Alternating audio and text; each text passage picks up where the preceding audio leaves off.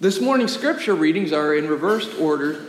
Uh, we'll hear the New Testament reading first, followed shortly by the Old Testament, upon which is based this morning's sermon. So, our New Testament reading is from Paul's magnum opus, and it's near the center of it, near the high point of uh, this letter to the Romans in the 13th chapter, beginning verse 11 and continuing through verse 14. I invite you to listen for a word from the Lord as it is there written. Besides this, you know what time it is, how it is now the moment for you to wake from sleep.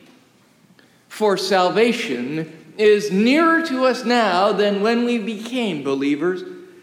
The night is far gone, the day is near.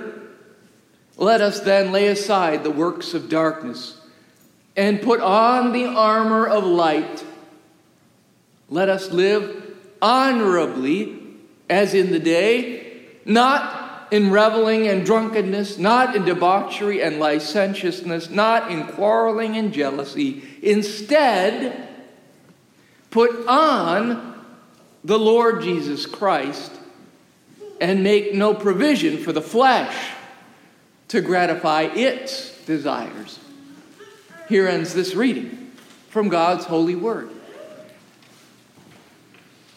The Old Testament reading this morning is from the book of the prophet Isaiah. In the second chapter, it's the opening five verses of that book. Again, I invite you to listen for a word from the Lord as it was there written.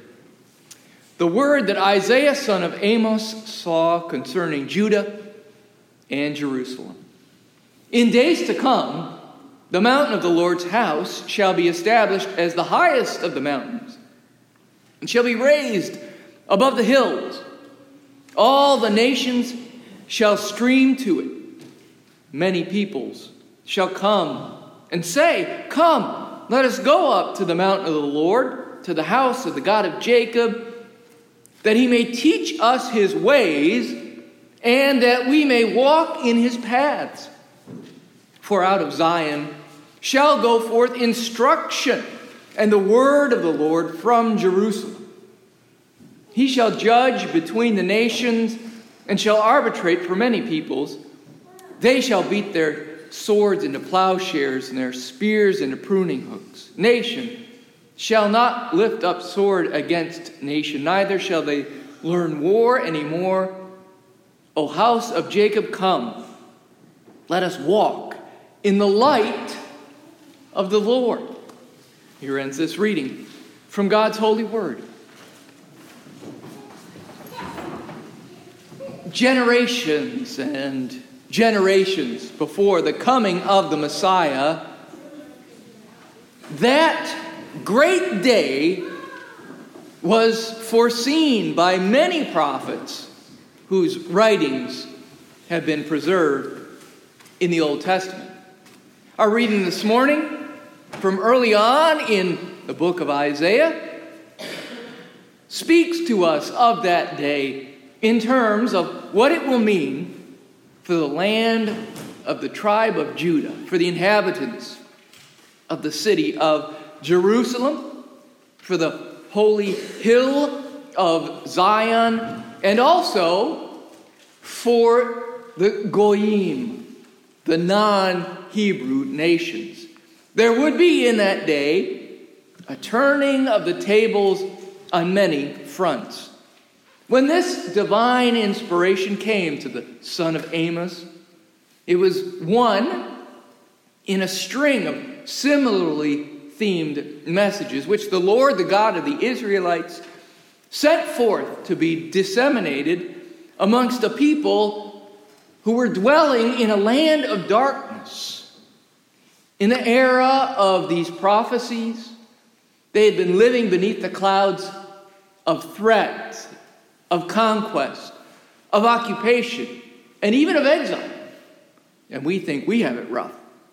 But as God's words about the future, beyond that, which they could see in the near term, as that word spread from prophet to people, a seed of hope was being planted in them. Hope for a better and a brighter day that was to be ushered in by the anointed one, the one of God's own choosing.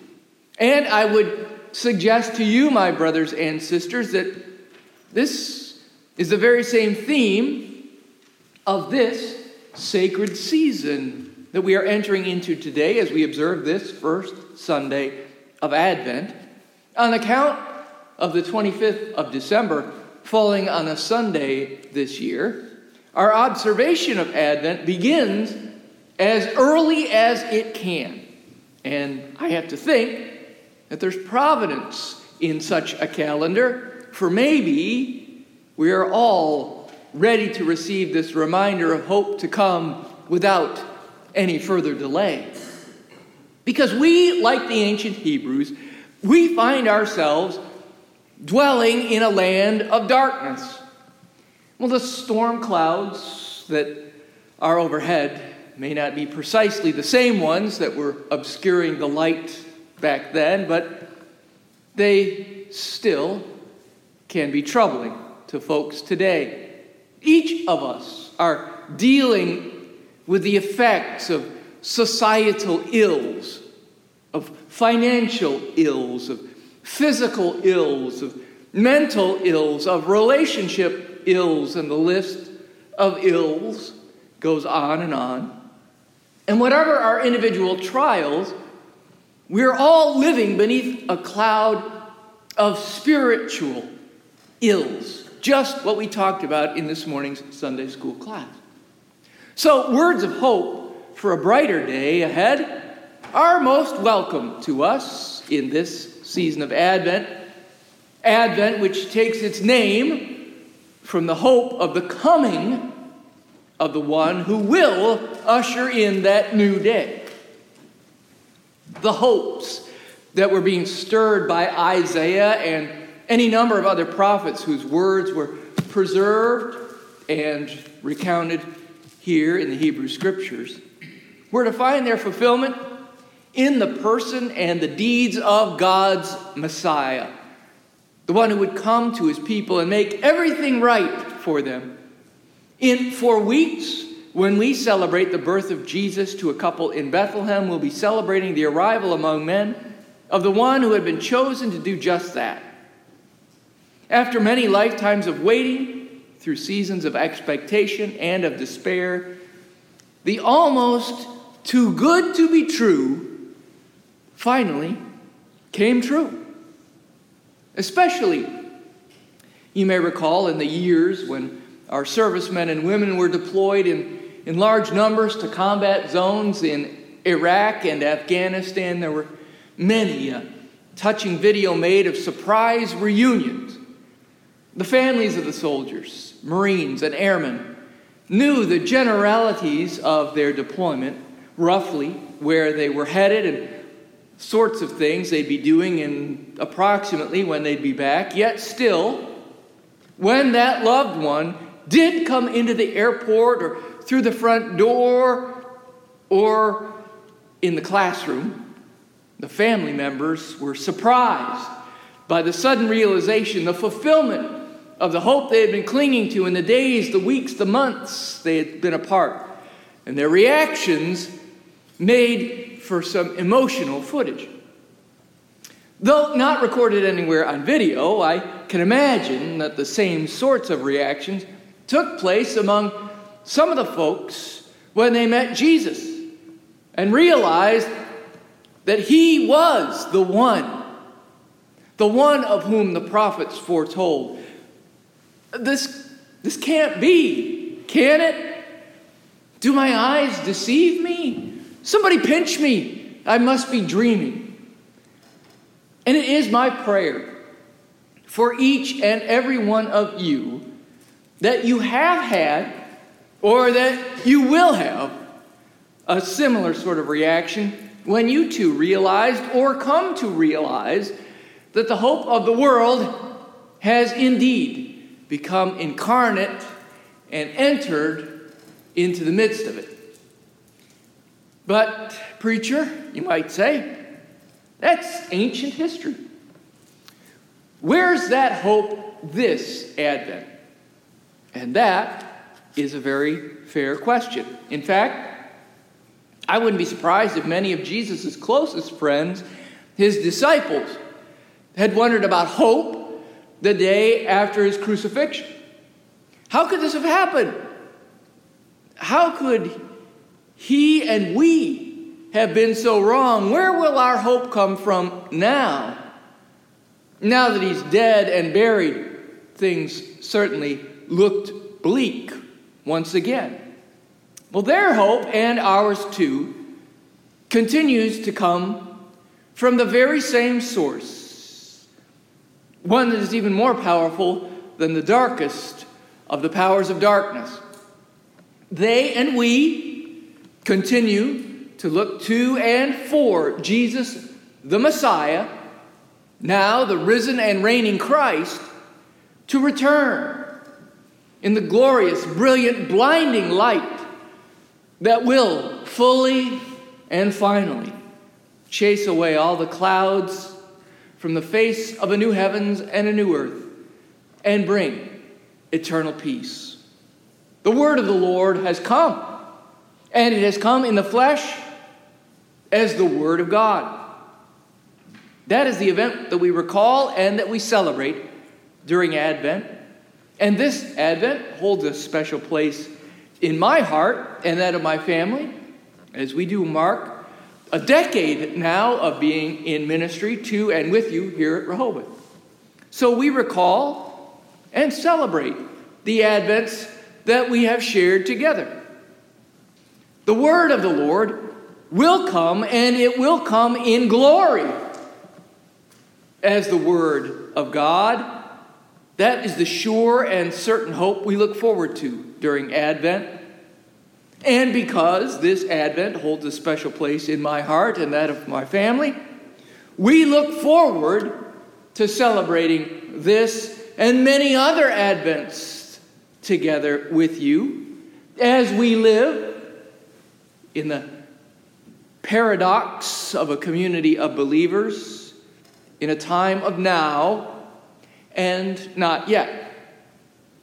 We, that is the world of men, has encountered, has seen, has touched, has walked with, talked with, eaten with, laughed with, cried with. The one who once formed us from the dust of the earth, an earth which He's also made for us to be our home. We have been fed by, taught by, healed by, challenged by, comforted by, raised by, changed by the one who has and who is, even now, making all things new. Out of Zion has gone instruction in Jesus and through his followers. It has gone to Jerusalem and to Judea, to Samaria, and to the ends of the earth, as was prophesied and as was commissioned. Billions and billions of people have heard the name above all names. They have received the news, they have believed, and they have known the wonder working power of God's Holy Spirit. Untold lives have been changed. In our reading from Paul's letter to the early Christians in Rome, he's writing to tell them what this change of living looks like through the eyes of others who inhabit this same world. What can't be seen is the ways in which the coming of Jesus has fit so many for the life in the age to come. That's the not yet of Advent. But even as we enter into this season that will culminate with our celebration of what has been accomplished through the miracle of the Messiah that began in our world on Christmas, we continue to wait.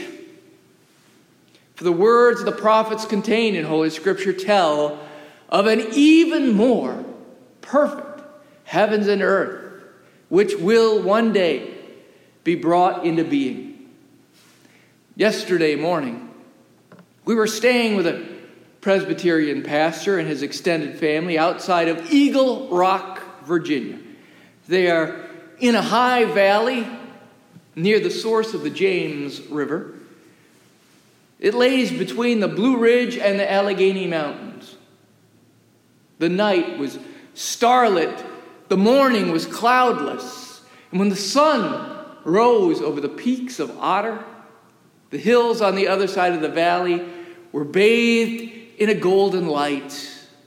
I took some pictures as a reminder to myself on a morn like that. You might think it just couldn't get any better. Yet, as I was reviewing the sermon manuscript prior to its final printing, before dawn this morning, I happened to look out the window of the manse to see the sky here over the river. It wasn't gloomy and dark anymore as it had been a few moments earlier. Rather, it looked now almost as if it were on fire.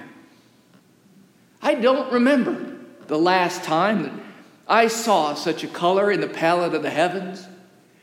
For a few brief moments, the clouds were lit from below by a source that had not yet appeared above the level of the horizon. Again, I, I rushed to take some pictures, but honestly, they don't come anywhere close to doing that scene justice. It was truly breathtaking. Though it may not have seemed possible, it really did outdo God's handiwork in the mountains yesterday. And that's one of the beauties of Advent, of a time of now and of not yet. The Messiah, the Lord of the nations, has come in accord with the promises from of old, and the world, in ways both great and small, has been changed.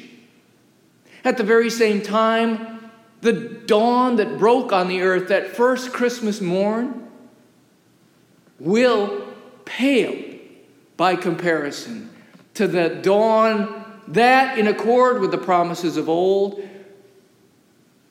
that marvelous light of the Lord that will come, that will brilliantly break on the great getting up morn to complete all our days of waiting. Come, Lord Jesus, come. And for that we may truly say, Thanks be to God, and Amen.